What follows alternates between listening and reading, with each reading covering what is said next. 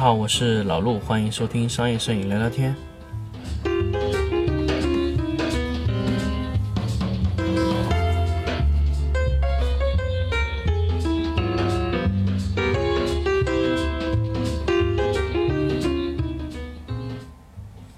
欢迎大家收听新的一期商业摄影聊聊天。那么在上一期节目呢，跟大家聊了聊柔光的这个事情。那么柔光控制呢，其实也是一个对光芯控制一个非常好用的一个东西。那么接下来我们来聊一聊挡光的这个东西。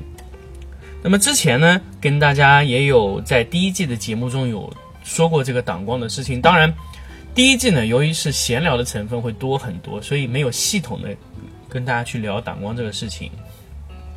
也就是零零碎碎的把一些东西说的特别碎片化，说的不太清楚。那么老陆经过一段时间的整理啊，把整整个挡光的处理啊，这个都是做过了一个整体的一个，嗯，这个这个整体的一个规划。首先，咱们来说说挡光的材料。挡光有非常多的材料。首先，简单的来说呢，就白纸和黑纸，这是一种挡光。第二种挡光呢，在上一期节目里面也说过，上一期节目里面说过的，也就是说用耗损的材料把光线剪下来。耗损的材料中呢，又分为两种，一种呢就是白色会穿透一部分，第二种呢就真正的直接剪掉这个光线，那就 ND 的，就是有一定的 ND 的控制光线。第三种呢，还有一种控光材料，也就是说。形成一种角度的可控型的，呃，一个方向可以可控它的硬度的，比如说铝箔，铝箔的控制也是挡光的一个非常重要的材料。那么首先来说一说挡光的控制。那么首先我们在控制挡光之前，我们要选择好你挡光的呃整一个的这个固定的材料。比较多的用的呢就是魔术头加灯，或者说加上大力夹。还有用蛇皮管的控制，这个是一个非常多的需要控制的这个情况。那么蛇皮管是一种可以塑形的一种材料，那么大力夹呢，可以夹住任何有硬度的啊一些比较硬的一些材料的挡光。呃，那么还有还有一些呢，就是说，比如说 C 型架的魔术头的，可能要伸过去去遮挡的。比如说两个魔术头遮挡，那么你就可以类似于像悬臂架一样去遮挡，也可以的。那么这种挡光的方式呢，固定有很多种，但是挡的通常就是这么几种原理。还有一种挡光的材料呢，刚刚忘记说了，也就是说，呃，类似于花草，有让光线产生一定绕射的这种。呃，等于说是障碍物一样的东西，可以去遮挡，也可以，比如说在黑板上扎了一些孔啊，这也都是可以出，我觉得可以划在这个挡光的这个呃节目里面的。那么首先来说，第一种材料的挡光，那就是呃黑板。首先挡光，我要跟大家说一个点啊，很多朋友跟我说，哎，挡光不好处理，挡光不好处理原因呢，就是说挡出来的光线啊不够硬啊，这个呢。就是非常简单的一个，第一个我觉得是一个非常基础的一个点，挡光。首先，你的黑板离你的遮挡的地方越近，挡出来的光线就越硬。也就是说，比如说你灯到墙，你的遮挡的黑板啊离墙壁越越近啊，挡出来的东西会越硬那条线，这个是定理。如果你的呃你觉得你的墙壁的线条太硬了，怎么办呢？你把你的遮挡物慢慢的往灯的方向去移动，而不是说移近移远啊，就是从灯到你的投射面的情况下，你这个距离啊远近只要一移动，就会导致这个硬度会，哎，就是边缘线会慢慢的衰减，这是有一个硬度啊，叫影子硬度，影子硬度的原因也就是跟上一。期的节目说的叫相对光源大小造成的原因，但这个怎么怎么怎么分析？我觉得可以作为一个思考问题，大家可以去思考为什么相对光源分析以后把那个遮挡物离的光源越近，它会投影出来影子越软啊？这个这个大家可以拿去思考，但这个是定理。如果你把这个，比如说你打了一个灯打得非常匀的情况下，你的遮挡物的面离灯越越近啊，你投出来的投影就越柔和。那你离灯越远啊，离那个被摄物越近的那个投影面啊，你的光线的影子的切线硬度就越高。这个是定理。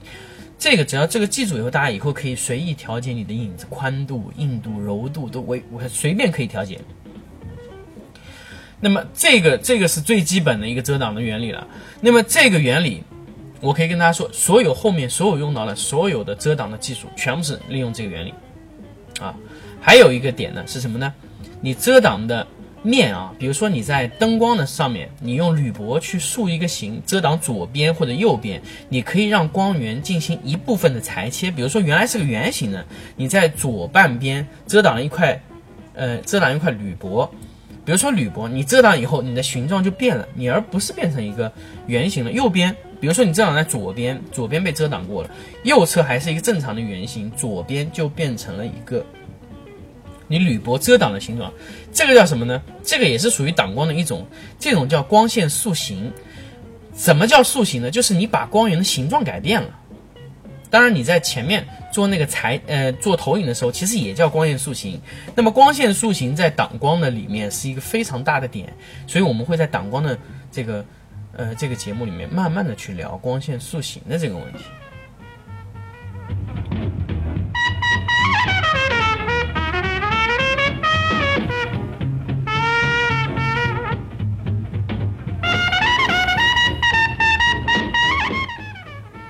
光线塑形是一个非常有意思的事情。比如说，你有一个圆形的光，你可不可以把它裁形裁成一个方形的光呢？有时候真的，有时候我们想要一个方形的光线，啪打在人脸上，可不可以？可以。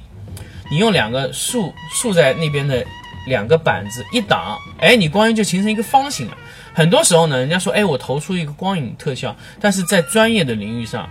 或者说以老路的这个观点的形容，这个方式就叫光线塑形。你把光线做了一个形状，如果大家知道的话，就是说光线有形状。如果我把直接裁成了一个竖条的方形，但上下还是圆的哦。大家记住，上下还是圆的。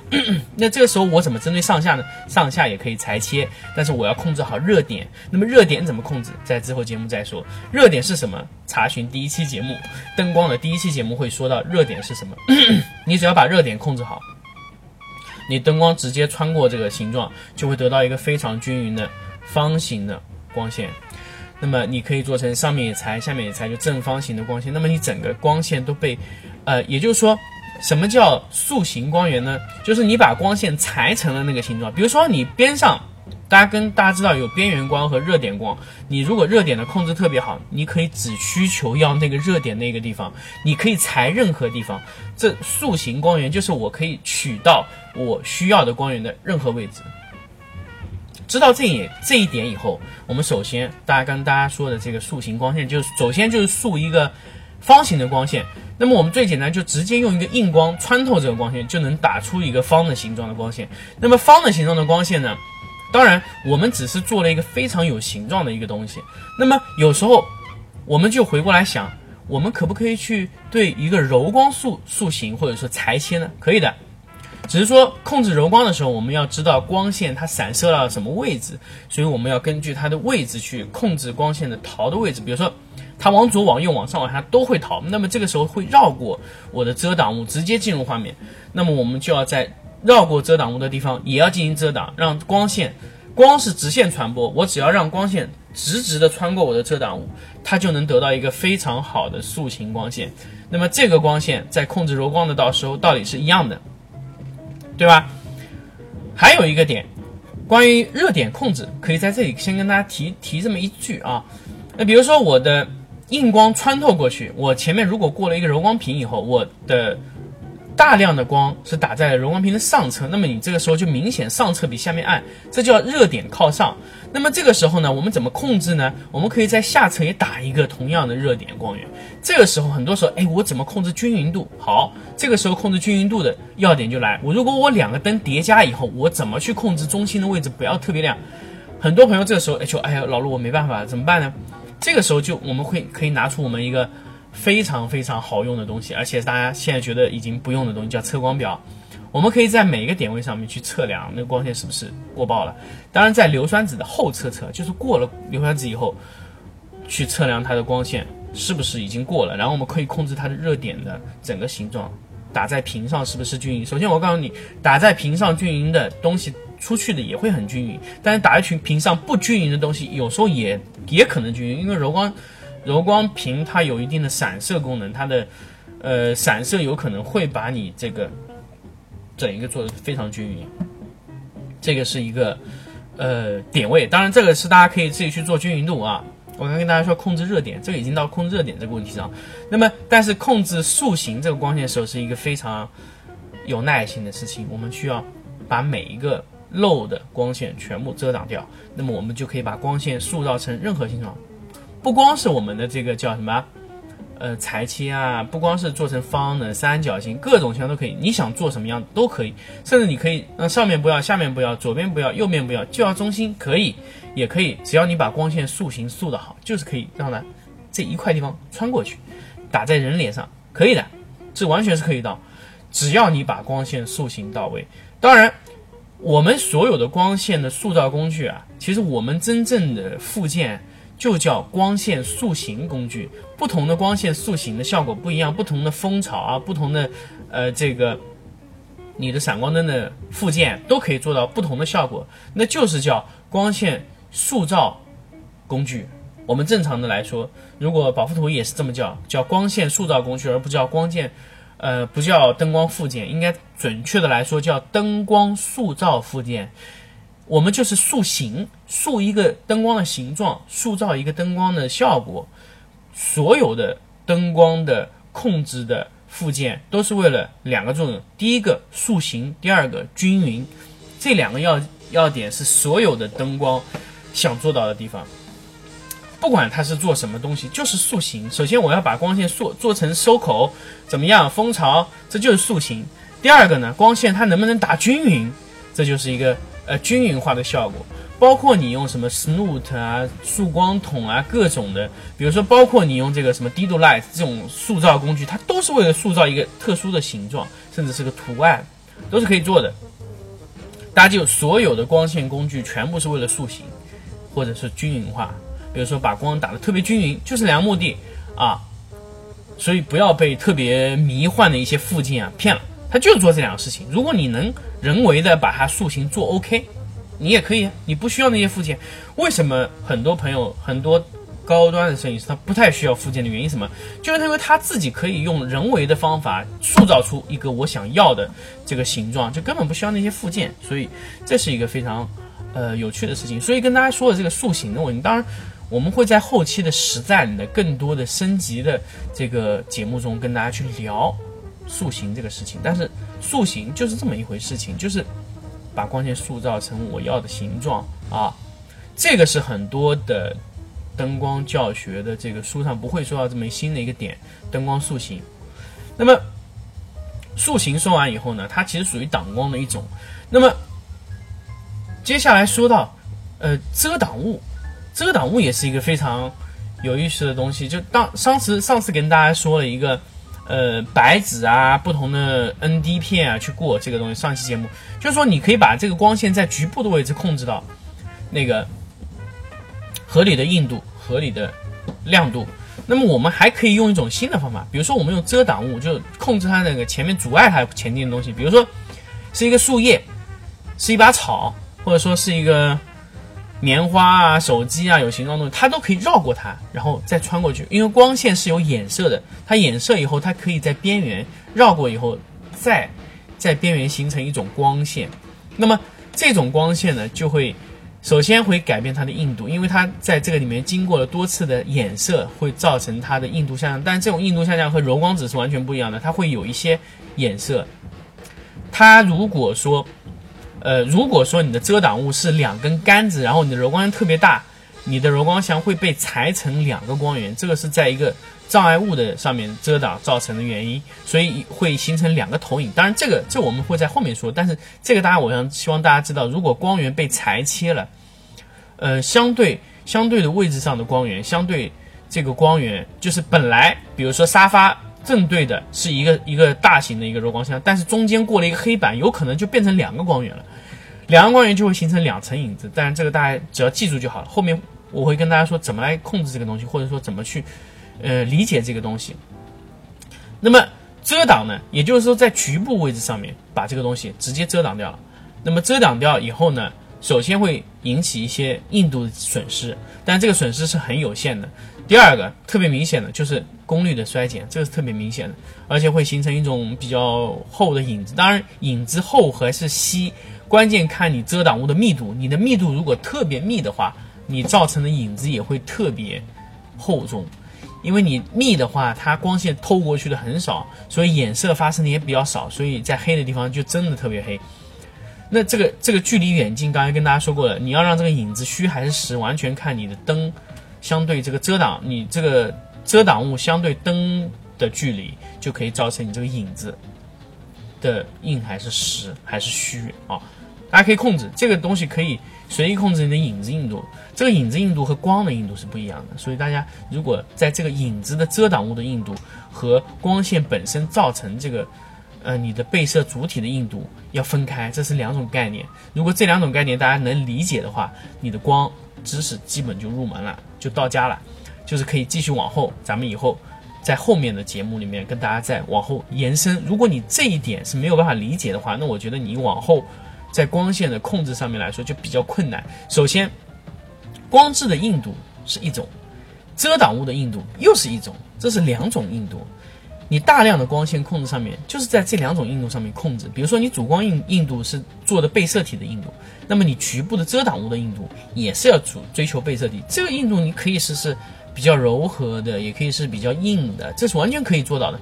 关键看你想要怎么样的硬度，这个是一个完全可以控制的一个东西。当然跟大家说过怎么控制在。这个节目的一开始就说，如果现在你还是不了解影子硬度是个什么东西，我希望你把这个节目再倒回去再听一遍。所以那个关键的这个东西还是还是需要这个大家去再理解，在头在这个节目开头的时候再去听一遍。那么在节目最后呢，还是要跟大家说一下，老陆在九月十五号会在成都做一场 workshop。是由金贝和我合作去做的这么一个 workshop，在这个 workshop 中呢，会解答大家所有的问题，也会给大家一些比较真材实料的东西。就是所以大家如果真的有问题，可以当面可以去来问我这些问题，可以准备好你的一些纸笔，还有准备好你的问题来问我，我会当场解答给你们。那么后期呢，我们的节目会。在做最后一期灯光的，呃，基础课之后，我们就会进入，呃，直接进阶。我们对局部的一些小的知识点，我们去给它拓展，往深了深的方向去做。那么，在最后一期基础灯光控制的反光这一期课结束之后，我们会往更深的方向去做，就直接针对某几个塑形啊、热点啊。控制方向啊、边缘光的位置啊，我们会对这些针对这些非常难度非常高的知识点去做嗯局部的调整，所以呃会会给大家讲讲的更新更细一些，所以希望大家去这个关注一下。然后在这个节目最后啊，还是跟大家说一下，老陆现在在呃不停的在找第一季的节目，在反正。反正也没有去买了。他当时跟大家说，就会会去买，因为呢，老陆节目非常乱，在第一季节目，说明所以也没有特别仔细去整理，所以老陆会把一些在第一季节目，我觉得说的比较有特点，而且特别适合，呃，现在可以继续延续下去听的节目，会重新上传到，呃，电台里面，大家可以在电台里面去，呃，重新的听这些节目，我觉得是。希望大家会喜欢第一季的节目。那么第二季，典型的来说是可以特别拓展、深入，而且非常系统。因为第一季呢说的也非常乱，就是第一季呢，因为老确实没有去想把电台做成什么样子。那么第二季就会把电台做成完全像一个系统教学的这么一个课程。但是希望大家。会在这个节目中能收获到很多问题，对吧？当然，如果说老陆会有新的 workshop，会跟大家在实实地分享，会跟大家去说这个事情，好吧？我们这期节目就到这里，我们下期再见。